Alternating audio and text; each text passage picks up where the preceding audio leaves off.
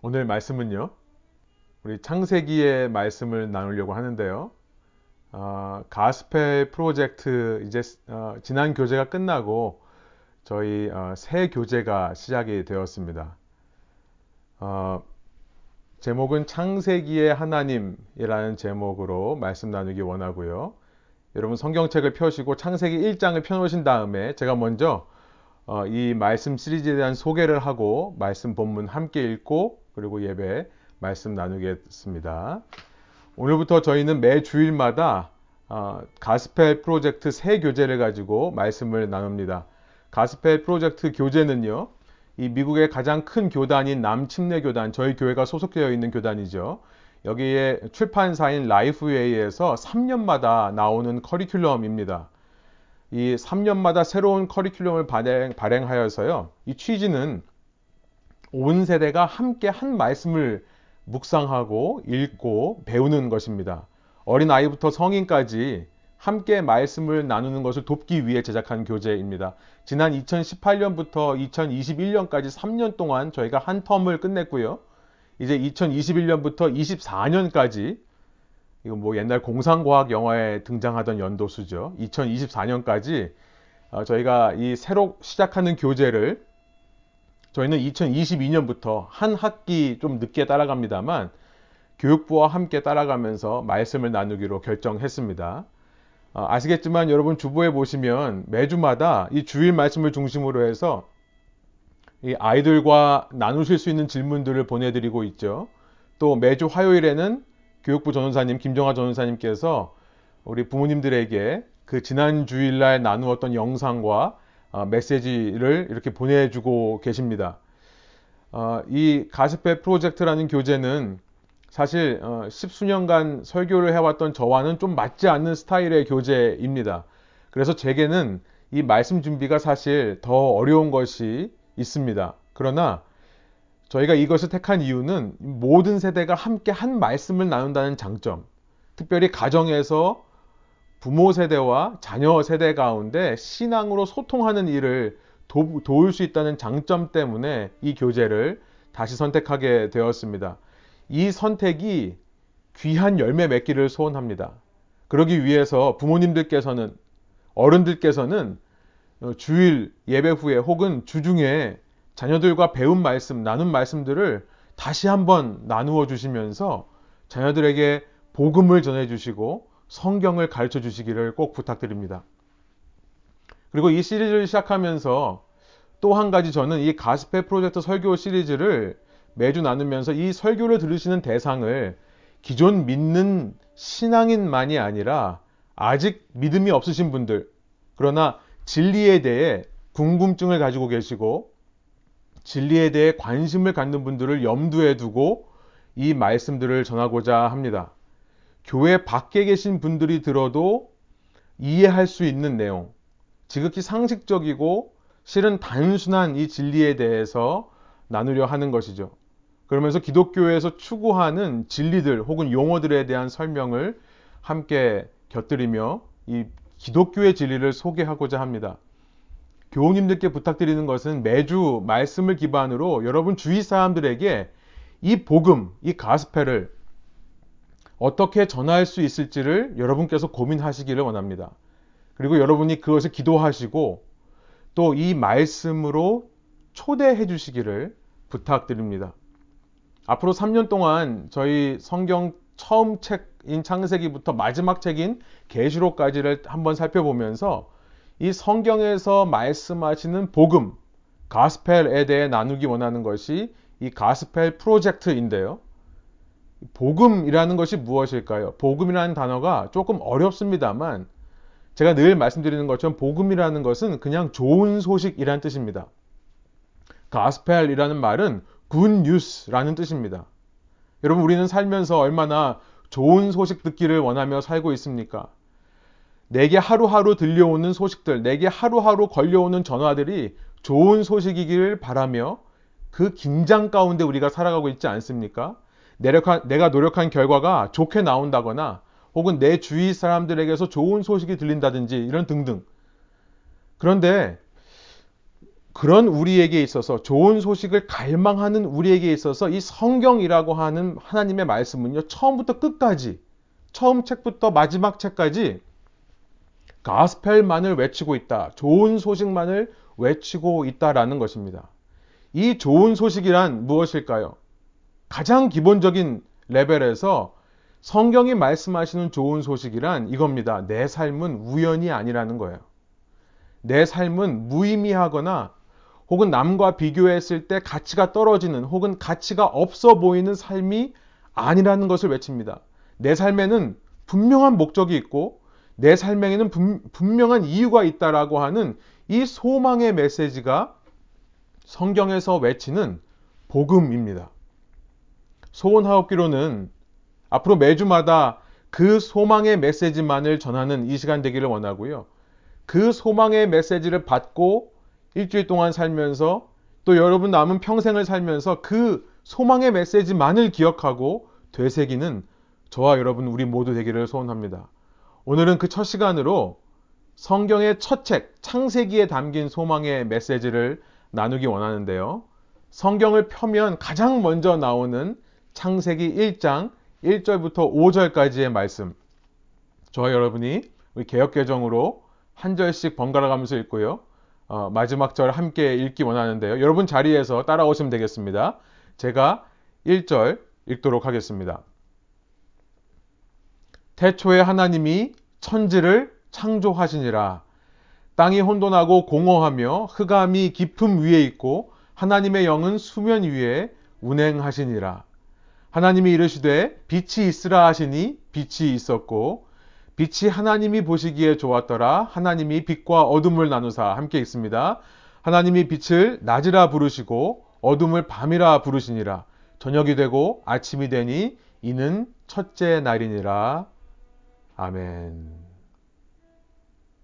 어, 느 민족 누구에게나 어느 문화권에나 이 첫 시작에 대한 이야기는 다 존재합니다. 우리는 그것을 창조 설화라고 부릅니다. creation narrative라고 하죠. 혹은 창조 신화, creation myth라고 합니다.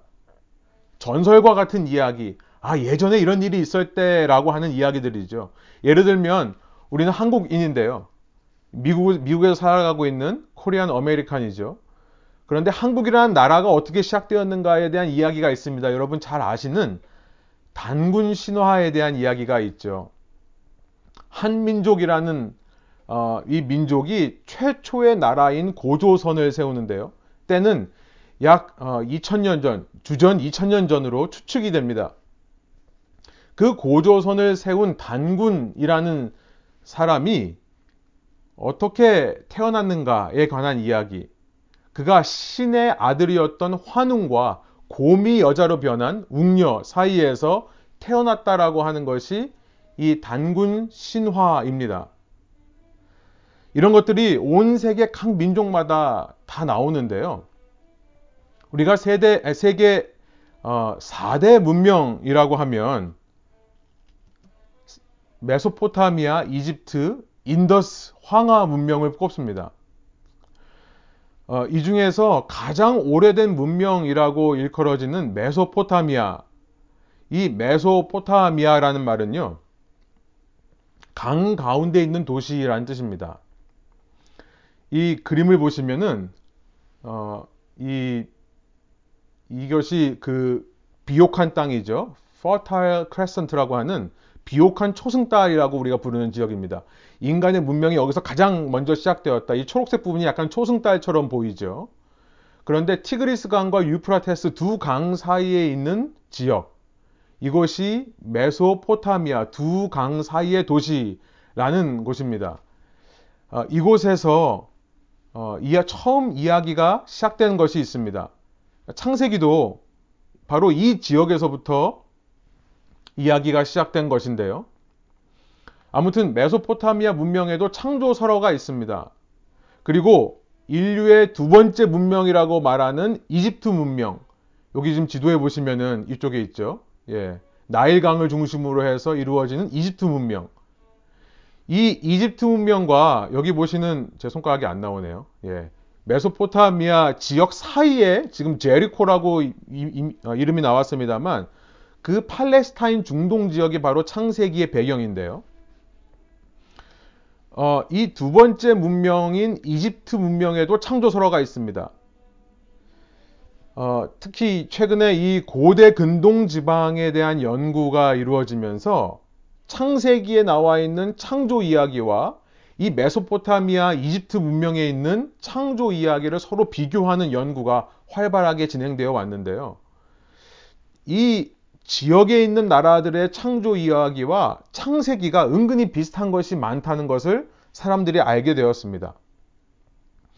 어, 이전까지 사람들은 어, 창세기가 가장 오래된 기록이라고 믿었습니다. 그런데 19세기, 18세기, 19세기에 들어서서 그렇지 않다는 사실을 알게 되죠. 특별히 메소포타미아 지역에서 훨씬 더 오래된 문헌으로 추정되는 문헌들이 발굴이 되면서요. 이 학자들이 너무나 흥분한 나머지 어, 속단을 내렸습니다. 빨리 결정을 내는 것이 뭐냐면 아 창세기가 이 메소포타미아에 있는 창조 설화를 보고 베낀 것이구나라고 이야기를 했었습니다. 실제로 비슷한 점들이 많이 나오는데요. 이 세상이 창조될 때 무언가 두 개가 갈라지면서 창조되었다라고 하는 이야기. 창세기에 보면 이 어, 하, 물이 둘로 갈라지면서 땅이 나오는 이야기가 나오죠. 메소포타미아 지역에도 비슷한 이야기가 있습니다. 또 사람을 만들 때 흙으로 빚어서 거기에 생기를 불어넣었다라고 하는 점. 또 뱀이 등장해서 인간에게 어떤 지혜를 준다라고 하는 점들. 또 큰 홍수가 있었다라고 말하는 것들이 너무나 비슷해 보였던 것입니다. 그래서 이런 비슷한 점을 근거로 해서 말씀드린 대로 이 유대인의 창세기라고 하는 기록은 메소포타미아 문명의 창조 설화를 기반으로 쓰여졌다라고 많은 사람들이 지금까지도 생각하고 있습니다만 저는 개인적으로 이것이야말로 이들이 비록 이렇게 널리 떨어져 살았지만 과거 어느 한 시점에는 한 군데에 살았던 사람들이라는 증거라고 생각하고요. 또 이들이 공통 조상을 가진 증거가 될 수 있다라고 저는 생각합니다. 그런데 이 창조 설화들을 잘 비교해 보면 언뜻 보기에 비슷한 점들을 찾아낼 수 있지만요. 그러나 제가 읽기에는 제가 제가 신학교에서 공부하고 찾아서 읽었을 때는 창세기가 이 거대 문명 사이에 끼어 있습니다. 메소포타미아와 이집트. 그런데 이 거대 문명 사이에 끼어 있는 한 작은 나라에 의해서 창세기가 기록되었음에도 불구하고 이 두 거대 문명과는 전혀 다르게 창세기만의 독특한 점이 있다는 것을 발견하게 됩니다. 사실 비슷한 부분들보다 저는 이 차이점이 훨씬 더 확연하게 드러나는 것 같습니다. 우리가 읽어본 이 1장만 읽어봐도 우리는 단번에 그 차이를 알게 되는데요. 어, 슬라이드를 보시면 창조 설화들은 온 세계 모든 나라라고 말할 수 있겠습니다. 감히. 모든 나라의 창조 설화에는 여러분 비현실적인 주인공들이 등장합니다. 여러분 우리는 창세기 1장을 읽으면서 야 이거 너무 비현실적이다. 오늘 우리와 맞지 않는다라고 생각할지 모르겠습니다만 여러분 주변 창 주변 국가들의 창조 설화를 읽어보면요. 그것은 더 심합니다. 이런 창조 설화에는 늘 등장하는 존재가 있죠. 빠지지 않고 등장하는 존재가 있습니다. 반신 반인이라고 하는 존재예요. 반은 신이고 반은 인간적인 존재들. 오늘 우리 말로 하면 어떻게 되겠습니까? superhuman, 초인들입니다. 이 어, Marvel Studio라는 영화 제작사에서 superhero movie들을 막 쏟아내고 있죠. Avenger라고 하는 영화들이 한동안 인기를 끌었었습니다. 그런 비현실적인 슈퍼 히어로, 영웅에 대한 이야기가 빠지지 않고 나옵니다. 너무나 힘센 강한 영웅들. 여러분, 단군 신화만 하더라도 단군 왕검이라고 하는 이 왕은요, 신의 손자가 되는 겁니다. 신이 곰이 변하여 사람이 된 이 여인 사이에서 결혼하여 태어난 아들. 그래서 인간 세계 입장에서 보면 이 인간과 너무나 달라 보이는 이 인간 중에서 특출나고 뭔가 다를 것 같은 사람. 인간을 초월하여 신의 세계에 한 발을 걸치고 있는 사람이 바로 단군 왕검입니다. 그러니 그 몽골과 중국의 막강한 세력 속에서도 고조선이라고 하는 광활한 영토를 이 사람이 다스릴 수 있었다라는 것이 이 이야기의 포인트죠. 메소포타미아의 창조 설화를 보면요. 이누마 엘리시라는 창조 서사시가 있는데요. 여기에 보면 이 마르둑이라고 하는 신의 아들이 나옵니다. 이 신의 아들은요, 자신을 낳은 어머니 신인 티아맛이라고 하는 신을 죽입니다. 이거 뭐 복잡한 얘기라서 시간이 없어 제가 참 재밌거든요, 읽어보면. 그런데 시간이 없으니까 제가 간단하게만 말씀드릴게요. 어, 이 티아맛이 아이를 낳았는데 남편 신이라고 하는 압누라고 하는 신이 이 애가 너무 시끄럽게 하니까 죽이기로 해요. 그래서 놀란 이 엄마 신이 아들들한테 야 아빠가 널 죽이려고 하니까 조심해라 그러는데 그 아들 중에 하나가 진짜 아빠를 죽여버립니다. 그래서 티아맛이 보고서는 내가 새끼를 잘못 낳았다. 이 새끼를 죽, 이, 아, 이, 죄송합니다. 이 새끼가 욕한 게 아니라 이 자식들을 죽여야겠다. 라고 결정을 해요. 그래서 그 아들 중에 하나인 마르둑이 엄마와 싸웁니다. 엄마와 싸우다가 이 마르둑이라는 이 슈퍼 히어로가요. 자신의 최장기인 화살로 엄마를 쏘는데 그 화살에 맞아서 엄마가 머리서부터 발끝까지 반으로 갈라져요. 그 반으로 갈라지면서 한쪽 반이 하늘이 되고 한쪽 반이 땅이 되고 그때 죽으면서 그 엄마가 흘렸던 눈물이 강이 되었다. 뭐 이런 얘기가 나오는 겁니다. 무시무시한 최강의 신 티아맛과 맞서 싸운 이 마르둑의 놀라운 전투력과 초인적인 능력이 이 창조설화에 강조되어 있는 겁니다. 이집트도 마찬가지예요. 이집트의 수많은 신들을 보면 반신 반인이죠. 그림 보신 적이 있을 거예요. 몸은 인간인데 머리는 동물의 모양을 한 신으로 되어 있습니다. 그리고 이 이집트 나라를 건, 건축한 바로 페로라고 하는 파라오라고 하는 존재는 그 자체가 신입니다. 여러분 이런 창조 설화들과 비교하면서 창세기를 읽어보면 적지 않게 받게 되는 충격이 있습니다. 창세기에는 이런 반신반인 슈퍼 히어로 같은 초인 영웅들이 등장하지 않는다는 거예요. 잠깐 등장할 수도 있다고 생각할 수 있겠지만 그들은 전혀 성경의 주인공들이 아닙니다. 여러분, 인접해 있는 나라들은 서로 잘라, 잘 먹히는 것들을 베끼기 마련이죠. 특별히 한 나라를 시작하는 데 있어서 도움이 되는 이야기, 또 그 나라에 참여하는 백성들을 한 마음으로 모을 수 있는 이야기가 있다면, 가, 인접해 있는 나라들 가운데서 이 그런 이야기들이 빠르게 전파되어서 우리도 그런 얘기를 만들자라고 할 것입니다. 여러분, 이 요즘 문화를 보면 엔터테인먼트 상황을 보면요. 일본에서 인기 있는 가요 문화, 일본에서 이 어린 아이들을 그룹으로 가수로 데뷔시키는 일들이 시작했죠.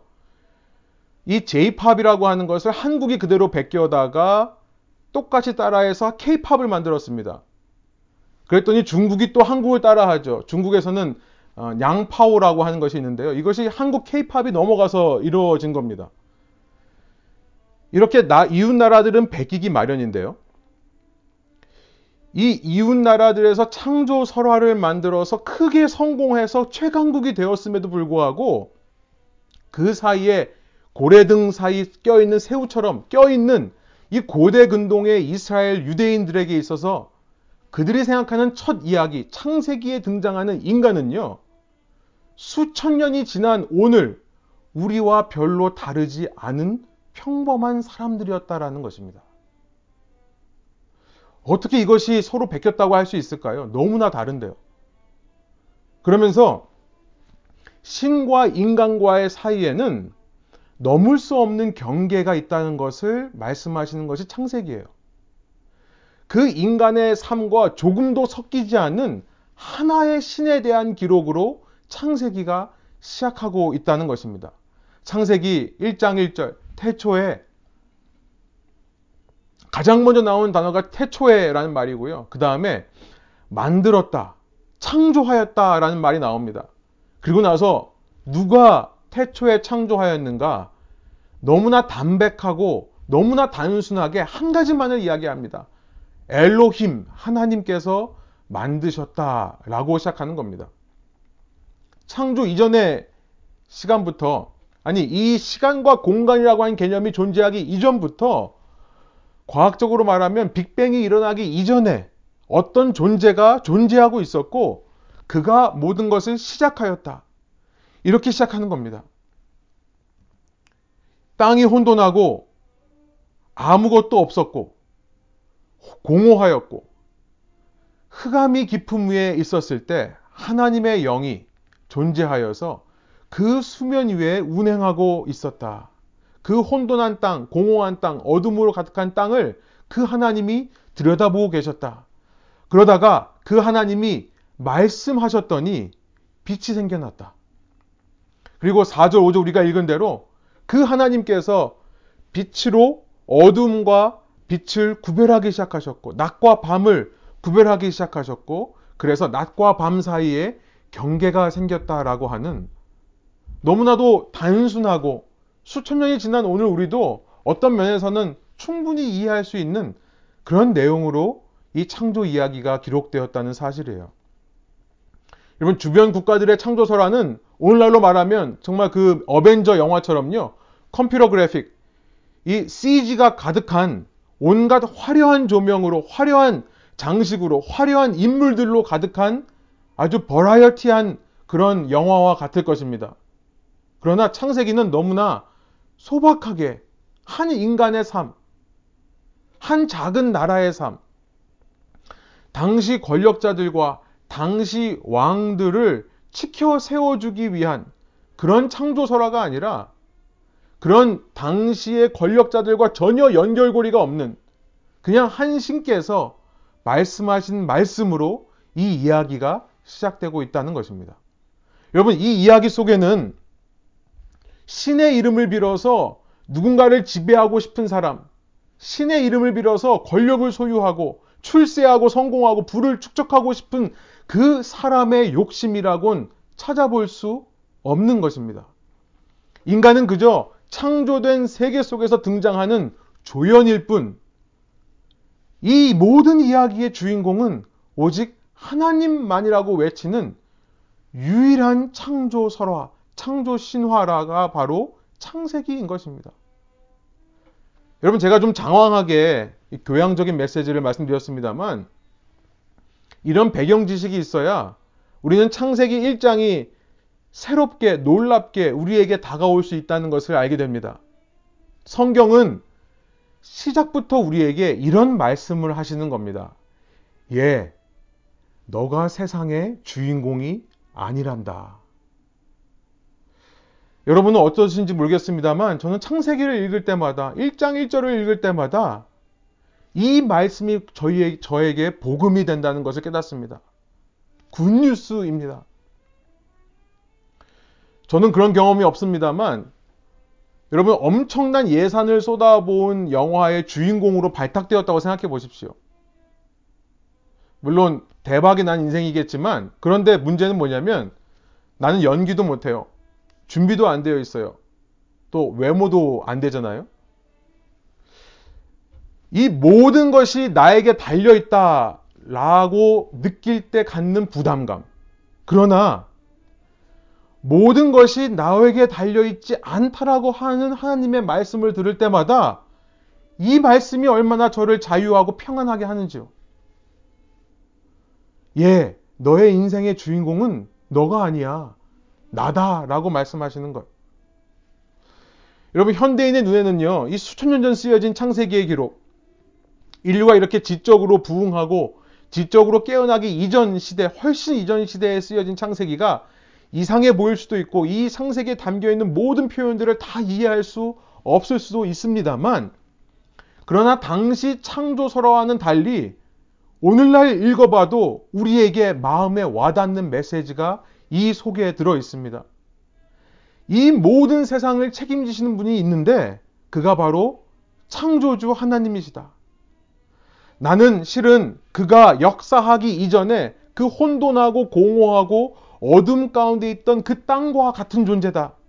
그러나 그런 인생 위를 운행하시며 마치 어미새가 자신의 둥지 속에 있는 자녀들을 중심으로 해서 그 위를 활강하듯이 계속해서 활강하며 한쪽 눈으로는 둥지 속에 있는 새끼들을 살피고 또 한쪽 눈으로는 그 근방에 있는 먹이를 찾아 물어다 주기 위해 어미새가 노력하듯이 하나님께서 그렇게 공허하고 혼돈스럽고 어두운 인생들을 지켜보고 돌보고 이끌어가고 계신다. 그가 내 속의 어두움 속에서 오직 유일한 빛을 창조하실 수 있는 분이다. 여러분 성경에서 말하는 1장 1절부터 나오는 이 창조라는 단어, 바라라고 하는 말은요. 무에서 유를 창조한다는 뜻입니다. 이 창조하다는 말은 유대인들은 사람에게 사용하지를 않았습니다. 하나님께만 사용하던 단어예요. 이 creatio ex nihilo라고 하는 무에서 유를 창조하는 분. 내 속에 어둠으로 가득한다 하더라도 내 속에서 빛을 만들 수 있는 분에 대해 노래하는 기록이 바로 창세기 1장인 것입니다. 무슨 말입니까? 내 인생 나에게 달려있지 않다는 거예요. 나는 애초부터 나띵이었다라는 것을 선포하는 겁니다. 그러나 그 하나님이 나를 돌보고 계시다라고 하는 사실. 여러분, 수천 년 전에 창조 설화가 있었다면 오늘날 이 현대에는요, 저는 성공 신화라는 게 있다고 생각합니다. 예전에는 창조 신화였던 이야기가 이제는 성공 신화라는 제목으로 이름으로 불려지는 것은 아닌가 생각이 들어요. 사실 수천 년이 지나도 인간의 본성은 똑같다는 것을 증명하는 것이죠. 성공 신화. 어떤 사람이 성공하는가? 슈퍼 히어로 같은 사람이 성공한다고 세상은 말합니다. 남들이 못하는 거 해내는 사람. 남들과는 아예 근본부터가 다른 사람. 어쩌면 슈퍼 히어로가 아니면 남들과는 태생이 다른 사람이 성공한다라고 말하는 것 같아요. 창조 신화 속에 있는 반신 반인처럼 그가 잘나서 그렇게 왕이 된 겁니까? 아니요. 그가 억세게 운이 좋았기 때문에 그래요. 그가 억세게 신의 아들로 태어났기 때문에 그렇다. 오늘날 사회에서 뭐라고 말합니까? 성공하기 위해서는 금수저, 은수저로 태어나야 된다. 흙수저로 태어난 사람은 이제 아무리 노력해도 성공할 수 없는 시대라 말하고 있는 것이 오늘 현대의 성공 신화의 이야기들입니다. 그런 삶 속에서 수천 년 전 창세기가 오늘 우리에게 이 메시지를 외치신 것입니다. 나는 무에서 유를 창조한 존재다. 너 인생 네가 주인공이 아니야. 나는 너의 삶에 선한 뜻을 두고 있고 내가 너의 삶을 이끌어 가겠다. 라고 하는 메시지. 그러기에 너는 네 삶을 향해서 절망이라 말한다 하더라도 내가 소망이라고 말하겠다. 창세기 1장 우리가 읽은 4절부터 5절에서 말씀하시는 빛과 어둠이라는 것은요. 사실 오늘 우리가 생각하는 빛과 어둠과는 조금 다른 의미일 수 있습니다. 이 창세기 밑에 가보시면요. 1장 14절부터 19절에 넷째 날, 넷째 날 해와 달과 별을 만드셔서 이 빛과 어둠, 낮과 밤을 주관하게 하신다는 내용이 나와요. 조금 이해가 안 되는 내용이죠.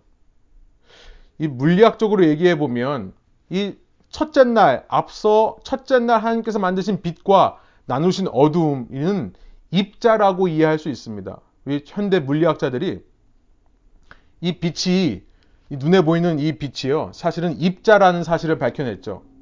그리고 어두움도 이 입자라고 하는 사실을 최근에 이야기하기 시작합니다.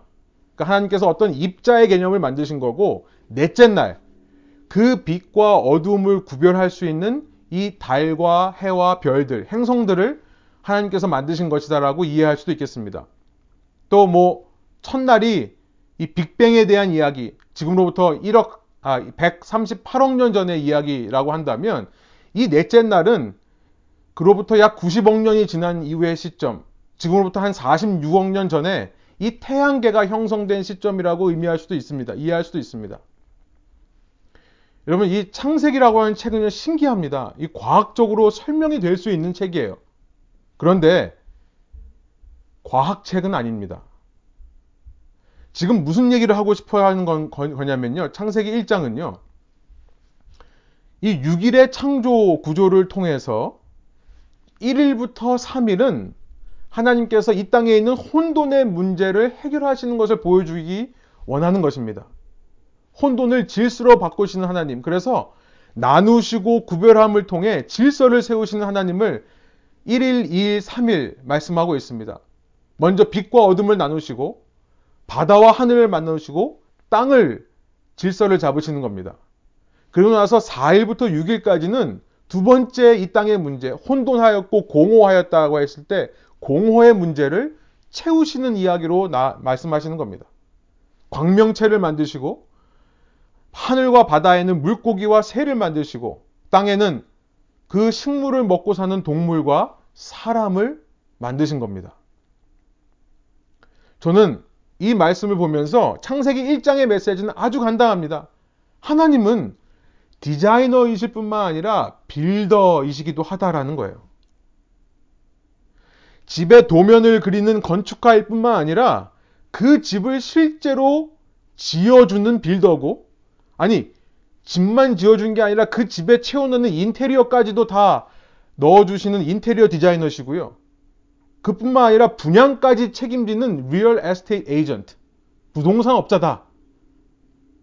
저는 이 메시지가 1장의 내용이라고 생각합니다. 무슨 말입니까? 내가 너를 지었고 내가 너를 이 시간, 이 장소에 살아가게 하였으므로 내가 너를 책임지겠다라고 하는 메시지인 거예요. 이것이 창세기의 말씀입니다. 그래서 우리에게 이 창세기의 말씀이 은혜가 되는 거죠. 복음이 되는 거죠. 굿뉴스가 되는 겁니다. 중요한 것은 이 말씀을 읽는 우리의 태도입니다. 이 가스페 프로젝트에서 또 하나의 본문을 말씀하시는데요. 히브리서 11장 1절부터 3절입니다. 우리 한번 한 목소리로 1절 한번 읽어보겠습니다. 믿음은 바라는 것들의 확신이요. 보이지 않는 것들의 증거입니다. 믿음이라고 하는 것은 보이는 것을 요구하지 않는다라고 말씀하는 겁니다. 보이는 것을 인정하고 보이는 것을 받아들이는 데는 믿음이 요구되지를 않는다라는 말씀이에요. 그렇죠. 오늘 우리가 오늘이 일요일인 줄 믿습니다. 이렇게 말하면요. 어, 이 사람 지금 기억 상실증에 걸렸었나? 라고 우리가 의심을 하죠. 오늘이 일요일인 것을 믿는 사람은 없습니다. 보이는 것은 인정하고 끝나는 거예요. 그러나 믿음이라고 하는 것은 무엇이냐면 바라는 것을 이미 얻은 것처럼 확신하는 것이 믿음이다. 아직은 없는 거죠. 바라고 있는 것을 이미 얻은 것처럼 확신하는 것이 믿음이다. 보이지 않는 것을 본 것처럼 증거로 삼는 것이 믿음이다.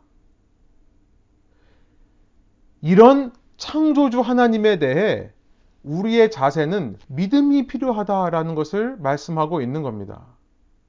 내가 만져봐서 아는 것이 아니라 내가 깨달아서 내가 그것을 실제로 증명할 수 있어서 믿는 것이 아니라 내가 바라는 것이 아직 이루어지지 않았지만 바라는 것이 이루어진 것처럼 믿는 것. 보이지 않는 것을 본 것처럼 확신하는 것이 믿음이다. 2절. 선조들은 이 믿음으로 살았기 때문에 훌륭한 사람으로 증언되었습니다. 노아의 이야기가 아마 대표적일 겁니다. 노아는 하늘에서 비가 내려서 큰 홍수가 날 거니 배를 만들라. 그것도 어마어마하게 큰 배를 만들라라는 명령을 받습니다. 홍수가 나서 세상이 심판된다라는 것은 듣도 보다오 못한 일입니다. 어쩌면 그가 하늘에서 비가 내리는 것을 한 번도 본 적이 없다라고 말하는 사람들도 있습니다. 그러나 그 말씀만 믿고 큰 배를 건조한 거죠. 얼마의 시간이 걸렸는지는 우리가 알 수 없습니다만 여러분 그의 평생에 그가 한 일이라고는 배를 지은 것밖에 없습니다. 아브라함이라는 사람도 히브리서 11장에서 예를 들어 설명을 합니다. 히브리서 11장 8절부터 19절 가장 길게 설명하는 사람이 아브라함인데요. 그는 고향을 떠나라 어디로 가는지 가는지도 알지 못하면서 그 떠나라 하는 말씀에 순종해서 길을 간 사람이었고요. 그는 99세가 되어 아들을 낳을 것이다 라는 약속을 받았던 사람입니다. 그 약속을 믿었던 사람이에요.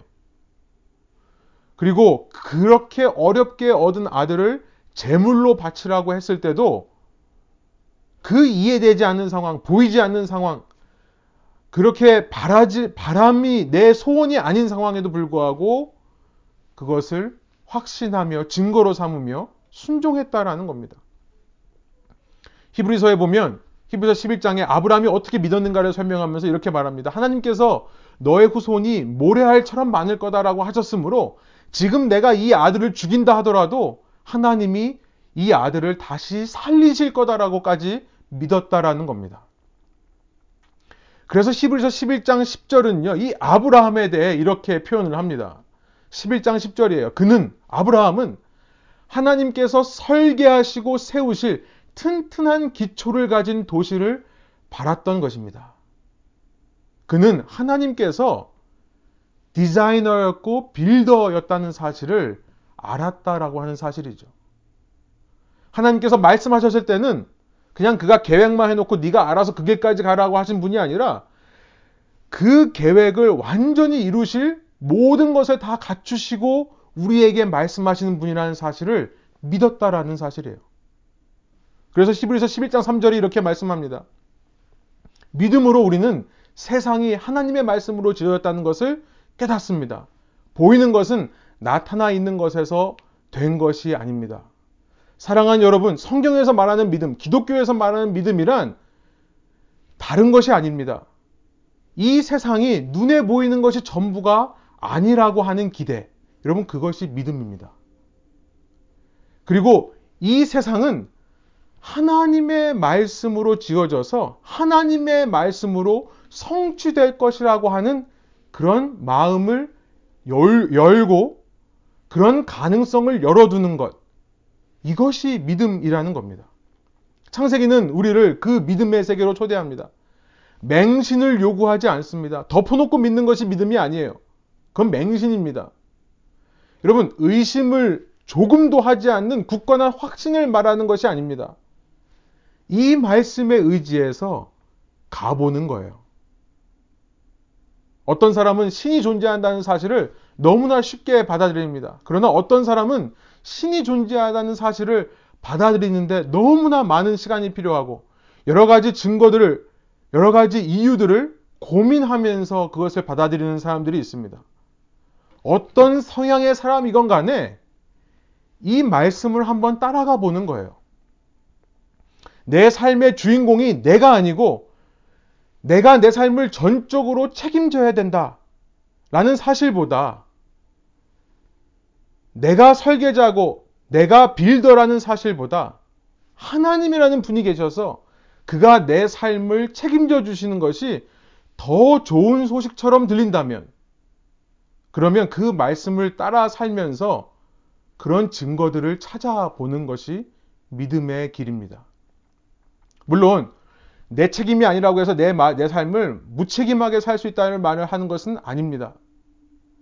그러나 내가 주인공이 되어서 내가 책임지며 사는 삶과 하나님이 주인공이 되어 하나님이 책임져 주시는 삶을 비교하면서 그 둘 중에 어느 것이 더 평안과 자유와 기쁨과 감격이 가득한 삶인가를 비교해 보라는 말씀이에요. 여러분, 그 길을 가면서 그 두 가지를 비교하는 것, 내가 주인공 되어 사는 삶보다 더 나은 결과를 체험하는 것 이것을 가리켜서 상을 받는 것이라고 저는 생각합니다. 상을 받는 것. 히브리서 11장 6절이 말씀하시는 겁니다. 11장 6절 우리 한번 한 목소리 읽어볼까요? 믿음이 없이는 하나님을 기쁘게 해드릴 수 없습니다. 하나님께 나아가는 사람은 하나님이 계시다는 것과 하나님은 자기를 찾는 사람에게 상을 주시는 분이시라는 것을 믿어야 합니다. 말씀의 길을 따라가 보면서 그 정반대의 길, 내가 주인이 되었던 길보다 이 길이 더 낫다라고 하는 것을 알게 되는 것. 여러분, 그 상이 내 삶에 한수 하루하루, 한 해 한 해 쌓여져 갈 때, 그때에야 우리는 믿음이라는 것을 말할 수 있을 것입니다. 그때 얻어지는 것이 확신과 증거의 믿음이라는 거예요. 여러분, 한 해가 시작되면서 소원하옵기로는 여러분 그 길을 가면서 여러분의 삶에 하나님께서 부어주시는 상을 날마다 발견하고 챙겨가시고 날마다 누리시는 저와 여러분을 한 해가 되기를 소원합니다. 상을 발견하는 것, 그것을 통해 길러지는 자세를 믿음이라고 한다는 것을 기억하십시오. 이 한 해 여러분을 그 믿음의 길로 초대하며 창세기 1장의 말씀을 전합니다. 함께 기도하시겠습니다.